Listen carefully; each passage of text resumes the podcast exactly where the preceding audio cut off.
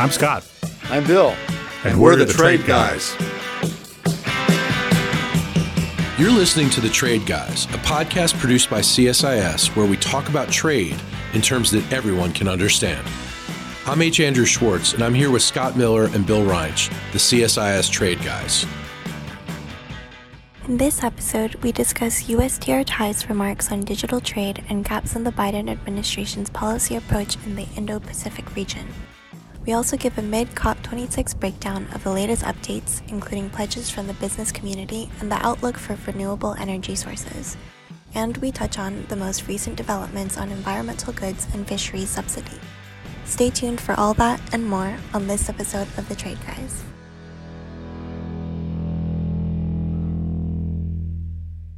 Good morning, Trade Guys. So, digital trade has been a headline in trade news recently, especially after USTR gave a speech on digital trade law at Georgetown last Wednesday. These were her first public remarks on the subject, and people were anticipating an announcement on DEPA, but we didn't get any big new updates. What were your reactions to her speech?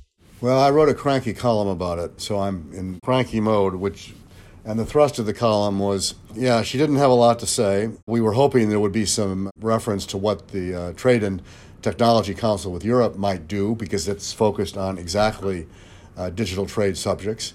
There was also the expectation, expectation of what uh, uh, you just said, Jasmine, that she would announce something with respect to the Pacific region, either applying for membership in DEPA, which is the Digital um, Economic Partnership Agreement. I think the E stands for economic with Singapore, Chile, and New Zealand, as I recall, or that she would launch a, uh, a new thing, an Indo Pacific Digital Trade Agreement, which a lot of people in the business community have urged her to do. I don't think that's such a great idea, but the reality is she didn't do any of those things. And um, the result was I found myself saying, you know, just get on with it. Uh, you know, think, these things have been under review for 11 months, and there's sometimes uh, it's better to make any decision than it is to make no decision. And the reality, particularly in a fast moving and fast changing sector like information and communications technology, is um, other countries are moving on uh, without us. You know, they're uh, developing standards, they're reaching agreements, they're you know developing uh, new practices, and they're all doing it all without us. And in the process, they're learning that they don't really need us, which I think is not good for us uh, and it's going to leave us uh, behind as digital structures and digital trade rules are developed, you know, without our input. This is already happening with the EU, uh, which is busy, uh, you know, inserting the precautionary principle into their digital regulation. You know, I think that's uh, a terrible thing to do. But the greater crime is that we're not responding. We're not doing anything. And you know, it's a fair point. It's it's not Katherine's job to develop you know, digital regulation policy in the United States. There's a lot of other people tasked with that. But it is her job, I think, to try to make sure that our interests are defended uh, in foreign venues, and I don't see a lot of that happening right now. Look, this is an opportunity that, that I would be running toward if I were King or USTR or whichever uh, applies here. I was most intrigued by the letter from Senate Rep- Republicans, the Finance Committee members of the Republican side, to the president about uh, the importance of a digital trade deal. And I would take that as an open, open door ready to be pushed upon. And look, I recall the advice we got, Bill and Bill and I got from uh, from the late Senator Bill Brock uh, when it came to digital trade, and and we noted that there was really no domestic consensus. And uh, Senator Brock said, well, why not use the pressure of an international agreement or the need to move forward internationally to advance or, or push on the, the domestic policy levers and get the domestic consensus as a and so you you you solve a problem that is hard to solve domestically, but but uh, puts us in a much better position internationally. And you're working across the aisle in in a way that that first of all makes it a lot easier to advance. Second, it's it's a, a courtesy to people who are not all that active in policymaking these days, given the small majorities in both houses, and and I, I, think it would be appreciated, and it's something you know it's something to establish yourself as somebody who can work on a sort of a centrist policy. So I'd be I'd be all over this, but uh, uh, I hope hope Katherine uh, uh gets there. Ambassador Tai is uh, is wise enough and had spent enough time on the on the uh, House Ways and Means Committee to understand that this might be a good idea for her. Yeah, I just I don't quite understand the delay. I mean, and it's sort of a, a, delay on, on more than one front. The obvious delay is, is Asia, where the administration has been criticized by us, among others, for not having an Asian economic policy. And we can continue to criticize them because, you know, she's now given uh, a bunch of speeches on, on China, on steel, on the WTO, and most recently on digital trade, and they still don't have an Asian economic policy. And I think that the result is that you know life is moving on without us via CPTPP, via RCEP, and via these various plurilateral digital agreements, one of which is DEPA, but it's not the only one. And one of the things we're demonstrating, I think, to Asia, A, is that we are kind of uh, missing in action, which opens the door for greater Chinese involvement in the region, which I think is not something that is, is that is conducive to free flow of data and an absence of, of, of, censorship. But it also raises questions about our commitment to the region. You know, there's just so many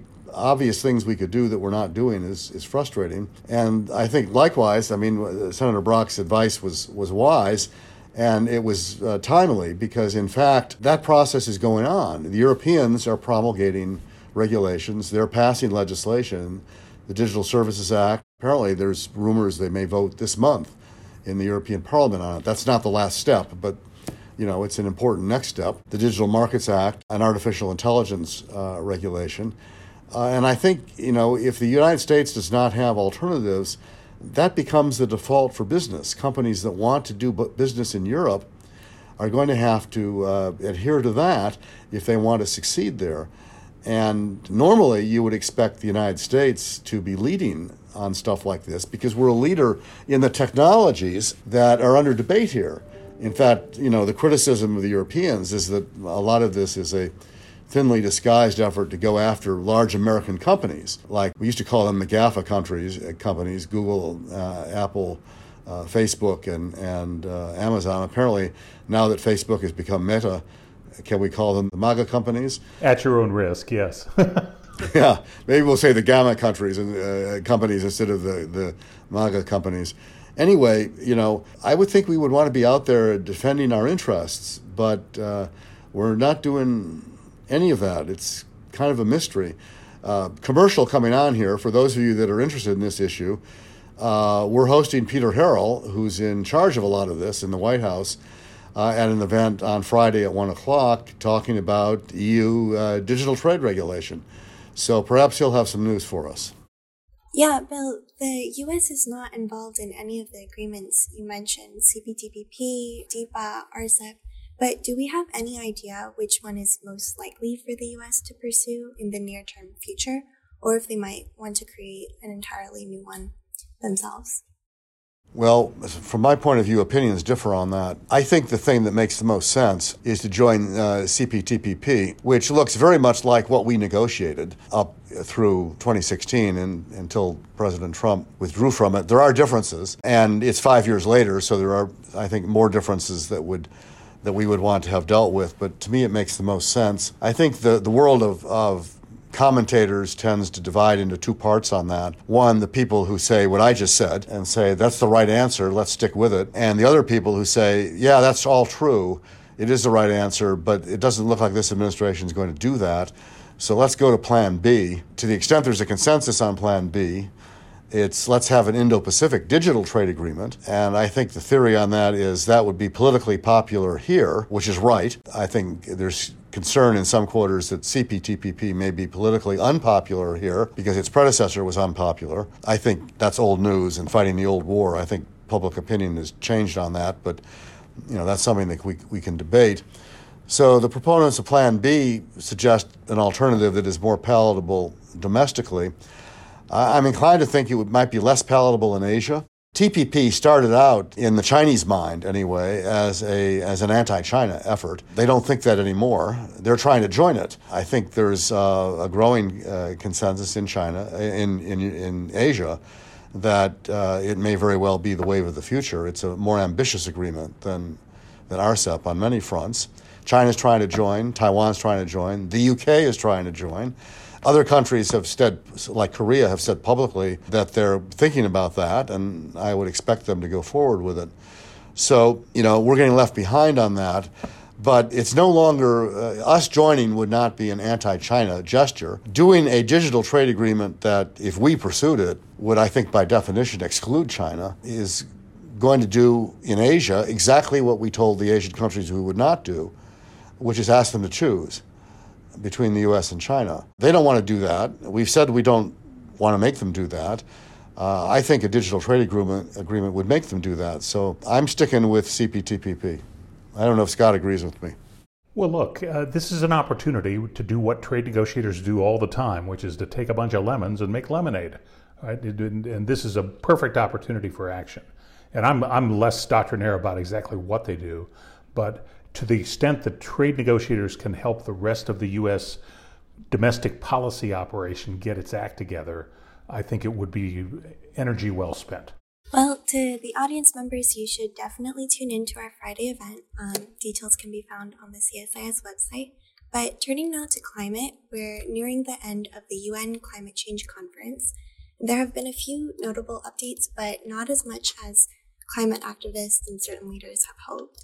Uh, the business community did pledge to contribute $130 trillion in assets to focus on climate change, create a global standards body um, to scrutinize corporate climate claims, and cut methane emissions. Um, there's some skepticism about the amount of spending and how these goals would be measured and implemented, but what were your initial reactions to this news? Well, my my only comment first, then I'll, I'll yield to Scott is the 130 trillion. I think it's I think it's a little mis- misleading to say that somebody's going to contribute that. That makes it sound like somebody's going to write a check for 130 trillion dollars. What that seems to be about is that financial institutions that control uh, 130 trillion dollars worth of assets uh, have banded together to agree that they are going to do a variety of things to move towards a zero carbon environment. That's not quite the same as saying we're going to give up, we're going to donate that much money. Well, yes, I, I, yeah, I think that the, the number is, I, I have no idea where that comes from. Uh, Mark Carney said something about it being assets, not on any balance sheet I've seen, but that's beside the point. Really, the, the business number gained prominence because the governments basically couldn't manage anything. Now, keep in mind, some of the big carbon emitters, specifically Russia and China, uh, and skip the, the meeting entirely. And then you got to look at take take the G7, which are you know sort of industrial democracies, which ought to be able to work together. But among the G7, I think only it would be fair to say only uh, Prime Minister Johnson of Britain and uh, French President Macron have anything close to a clear cut mandate on this. President Biden is working with tiny majorities in both House and Senate. He's and in the most recent Suffolk poll, he had a 38% approval rating. There's not many degrees of freedom, but the same goes for you know Prime Minister of Canada Trudeau has a, again a minority government. Germany's Chancellor Merkel is basically leaving office, promised to leave office, and is going. So she did. She didn't even head a government when she showed up at the conference. And you know, then you go on. Japan is on its second prime minister of this year. so and and nobody voted for the Italian prime minister, as best I can tell. I, he didn't appear to be elected by anybody. So th- this is a problem where where you have the, the the supposed leading industrial economies, their governments aren't able to make the commitments. Now, look, whether or not these corporate commitments stick, I have no idea. Uh, they're for 2050. None of the people who are making the promises now are going to be around in 2050 to deliver on the promises. So this is this is a little sketchy, but but I think and also nobody's asked uh, the investors about this. My, my view of markets is that if this were of interest to investors, it would be happening all, already. You wouldn't need Mark Carney's group to drive it. But if investors aren't interested in it, it has no chance of success. Imagine pension funds, you know, choosing to vote for net zero instead of rates of return that they need to deliver to their investors, the pension fund managers. Uh, so it, uh, this has got to, this is not quite reality, but for me, most of the most important thing, the focus the focus on the corporate commitments, just underscores how the governments couldn't do anything. They couldn't even agree to stop funding coal plants, and you know, it's which is troubling. Look, this is an issue that was supposed to unite the world all it's done is divide it. So I'm, I'm a little pessimistic. I'm actually less cranky on this one than I was on the on the last one. I'm a little bit more optimistic. I mean, first of all, I think you want to put it in context. Uh, the COP sessions are a session for commitments, and it's a time for everybody that's there to step up and make promises about what they intend to do. It's a, a fair question, which the activists outside the conference venue have repeatedly pointed out, is whether anybody intends to keep their promises and is actually going to implement the commitments they've made. And and there's a record of, I guess the charitable way to put it is not full implementation of prior commitments. Uh, certainly, when it came to funding a fund to help uh, developing countries meet their own obligations, uh, because they're not really in a financial position to do so. I think at the last COP, or the one in 2015, countries promised, I think, a $100 billion fund to do that, and so far we're well short of that. But frankly, this two weeks, though, it, it's supposed to be, it's about promises. And the hard work really, uh, really comes later. I think it's significant that companies are, have stepped up. I think you'll find them stepping up in uh, their own activities because they're going to discover that there's a bottom line to these things. I mean, if I were speaking to the activists and talking about, you know, what to do, that, that you know, it, it's probably fine to march down the street waving puppets around as they've been doing since Seattle. But you know, the best thing they can do is pressure companies to take the actions that they've promised to take, and press companies to uh, you know pursue their own uh, zero, decarbonization policies or their own zero carbon policies in their manufacturing and uh, not buy their products if they don't. Because uh, what boards of directors do is they look at the bottom line. And if sales are dropping, sales are declining, if they're getting a lot of bad public relations because of consumer boycotts, because they're not in the right place on climate, uh, that's the fastest way to get them to the right place, I think. Yes, it would be nice if someone could write a check for $130 trillion and if everyone could keep their promises and if we could do everything quickly, but doesn't seem to be in our future anytime. Well, if we keep uh, keep inflation roaring uh, as it has been, uh, we'll all be able to write trillion dollar checks before you know it. well, if you're going to write one, write one to CSIS. Uh, care of the Scholl Specifically chair. to the Scholl chair. yeah. We'd be happy to have it. We'll even take a million. I'm not fussy. Trillion, billion, you know all the same. Scott, you mentioned countries couldn't come to an agreement on coal plants. Did you have any reactions to John Kerry's statement that we wouldn't have coal in the United States by 2030? Well, look, let's look at what has happened in the United States since, say, Kyoto, which was 2005. Last year, the U.S. carbon emissions were the lowest since 1983. There's been an overall reduction since 2005 on an annual basis of over 20 percent. Now, how did that happen? So, you, regardless of commitments, those were the facts.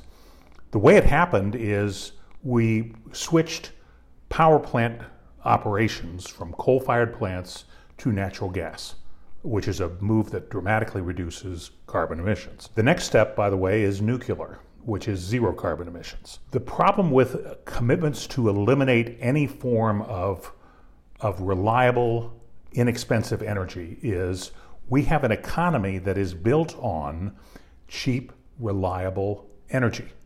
All right, we all love to get up in the morning and flip the switch and have the lights come on. So that is the basis of the modern economy. To sustain that basis, you have to have some source of relatively inexpensive uh, but reliable energy. And so natural gas and uh, is doing that now. Nuclear has proven to do it. The activists don't like either natural gas or or nuclear. I'll let them explain their problems with them. But that's what you need. Otherwise, renewables renewables have the downside, which is they are intermittent, intermittent sources of energy. We now have a situation in the U.S. and Europe where there is overinvestment in renewables and underinvestment in hydrocarbons of any sort, natural gas, whatever, this, whatever the, the hydrocarbon might be. What that is leading to is higher costs and less reliability. You can only push that so far because uh, unless you build massive amounts of storage or do something else that is would also make energy more expensive. So that's the that's the dilemma that, that people who do math face. The engineers who run our power grid, they're different than the people who are who are performing in Glasgow they're actually more important because we all like our lifestyle. All right. My ancestors were Amish. I prefer not to live like the Amish now. The Amish deal with intermittent power. okay, because they don't have it in their homes. And if you'd like, if you'd like an 18th century lifestyle, well, you can have it with or without uh, the the commitment of faith of joining that particular sect. But that's the problem that the modern world has, and without that transition to stable, reliable, inexpensive base energy, further investment in renewables is just going to make things worse. So that, that's that's opinion from from somebody who does math occasionally. Um, and that's my encouragement to the to the, the policymakers as well. I want to put in a good word for the Amish. I was just in, in Lititz two weeks ago visiting my grandson, who doesn't live there, but we met in the middle, and who's not Amish. But uh, it's very peaceful, and there, there's a lot to be said for the. Uh, the lifestyle. I, I, I think when they take their horse-drawn carriages on public roads like US 30, they take their life in their hands. But uh, yeah, had my ancestors not gotten kicked out of the church, I may still be Amish. Who knows? But we were booted out for probably very good reasons. I won't comment on that. But getting back to the substance, I kind of agree with Scott in the in the very short term. I don't agree with him in the long term. Uh, I think you know the the the world is evolving away from fossil fuels, and it's going to be a slower evolution, I think, than activists want. But I think the course is clear. There was a really interesting article uh, the other day about a, a, a solar farm that's being launched in, in Indiana, which is not the first place you would think of, in northwestern Indiana, actually. Not the first place you would think of as a site for a solar farm, or it's a joint venture with actually with an Israeli firm, among others, and gotten together and, and bought a, a whole bunch of farmland, uh, thousands of acres of farmland in northwestern Indiana, not all of which will be covered with panels. I think about 2,500 acres will be covered with, with solar panels, but it's going to produce a very large amount of, act, uh, of electricity. And it's one, it's fine to say, well, it's intermittent, of course, because you know it, the sun doesn't shine at night. Well, the sun shines, we just don't see it at night. But you know what's also happening simultaneously is advances in storage, advances in battery technology and storage technology to make that issue, I think, less important than it was uh, even a few years ago. So I'm not against nuclear, and I, I think Scott's point is well taken. But I would not write off either solar or wind or, or hydropower. In particular, we've been doing research, for example, on uh, sustainability in the aluminum sector. And uh, hydropower, hydropower plays an important role there, partly because Canada is such a significant producer of aluminum, and most of their aluminum is produced with hydropower, which is also zero carbon. So don't write off the renewables. I'm waiting for the breakthrough in storage. That would be a, a, a very important element. I'm Look, in 1900, cars were not powered by gasoline, they were battery powered. There were electric powered cars in 1900, 1903. Uh, and it was only after Standard Oil made gasoline readily available that the internal combustion engine took off. So, battery powered cars are known technology. The problem is storage. And the storage breakthrough, I'm uh, hoping for it as well, but I haven't seen it yet. Last topic for the day, and a topic that I think we'll be talking about until probably the end of the year WTO Ministerial Conference updates. There's been new talk about restarting negotiations for the Environmental Goods Agreement after Representative Suzan DelBene pushed the Biden administration to do so on Monday. We also saw that there's been new draft text presented by the Fisheries Negotiations Chair that completely exempts the poorest countries from future subsidy disciplines and has greater flexibility for larger developing countries. Do you have optimism for either restarting EGA discussions um, or an agreement on fisheries? I'm a little uh, worried about the WTO and its sort of slow motion operation on what may be minor or tangential issues. Look, I'm a friend of fish. I would like to see a fisheries subsidies agreement in the worst way because I'm aware of technologically our ability to basically ha- harvest every single fish in the ocean and uh, leave it leave it a, a liquid desert. I don't want to see that. It's a classic commons problem. It's a global commons problem, and I'd love to see the WTO make progress on it. So I'm a fan of that, but they're going they're going almost nowhere. Uh, same with uh, with environmental goods and services. It's a relatively small matter when you look at the the scope of the products covered. In the meantime, while the WTO is fussing about about these two issues and, and not progressing all that much. In Rome, you had the United States and the EU get together, and you look at the readout from the meeting with the Euro- European Trade Commissioner, which is they want to they want to limit access to European and U.S. markets from dirty steel. They want to counter countries that dump steel. Okay, so the the, the settlement or the, whatever what looked like a settlement of the Trump era national security tariffs on steel and aluminum was actually the beginning of a new negotiating dynamic and a new, potentially new trade agreement. What's new about it? Well, what's new about it is subsidies are going to be okay in this, this agreement. Some subsidies are going to be okay, some aren't. What's also new is there's a foundation of it that says process and production methods matter. That does direct, both are directly counter to WTO disciplines. WTO, GATT has always said trade distorting subsidies are bad, they need to be eliminated or disciplined, and that a widget is a widget is a widget, and production and process methods have to be non discriminatory. So here you have the two big traders, the US and the EU, moving in a different direction.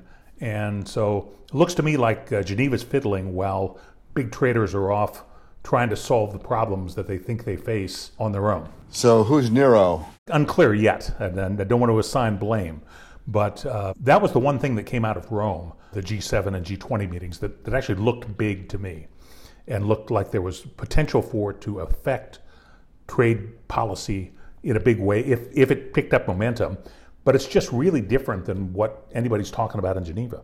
Well, here I thought I was cranky. On this last one, I'm going to be marginally more optimistic than than Scott. Uh, there's a, a, new fisheries text came out on Friday. It attempts to uh, walk a line, and I think it's too early to say whether it can do so or not. It's always the case with these things that they either come together at the very end or, or they don't. So we won't really know. The text of the agreement, I think, took some fairly significant steps um, in favor of developing countries.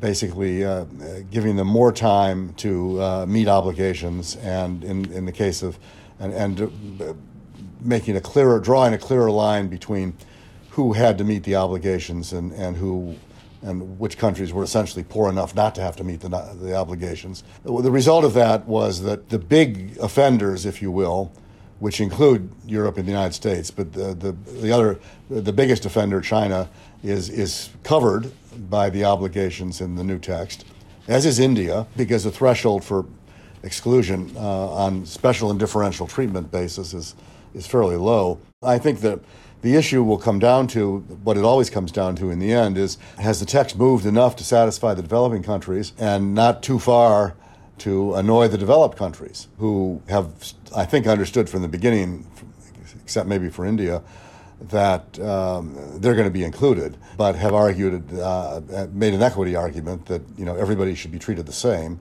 and this is you know a, a text which does not treat everybody the same.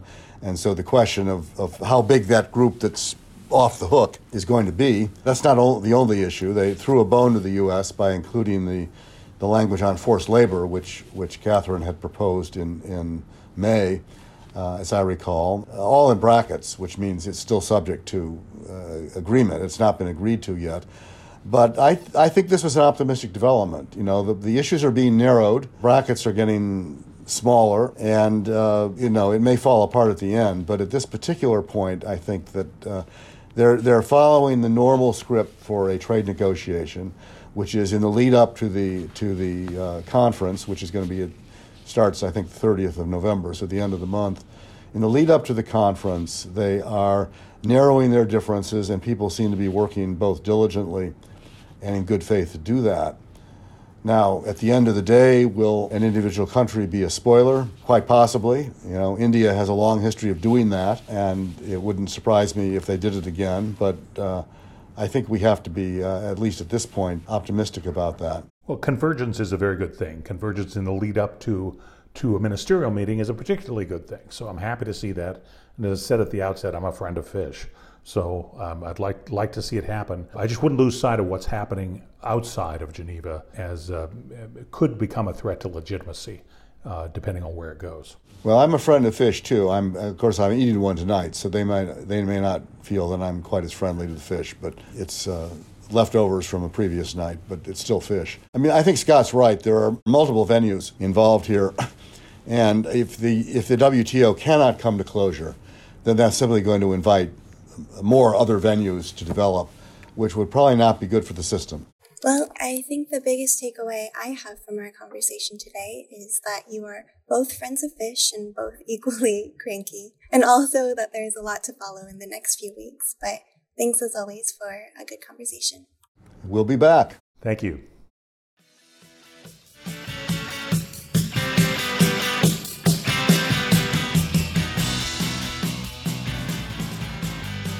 If you have a question for the Trade Guys, write us at tradeguys at csis.org. It's tradeguys at csis.org. We'll read some of your emails and have the Trade Guys react to it.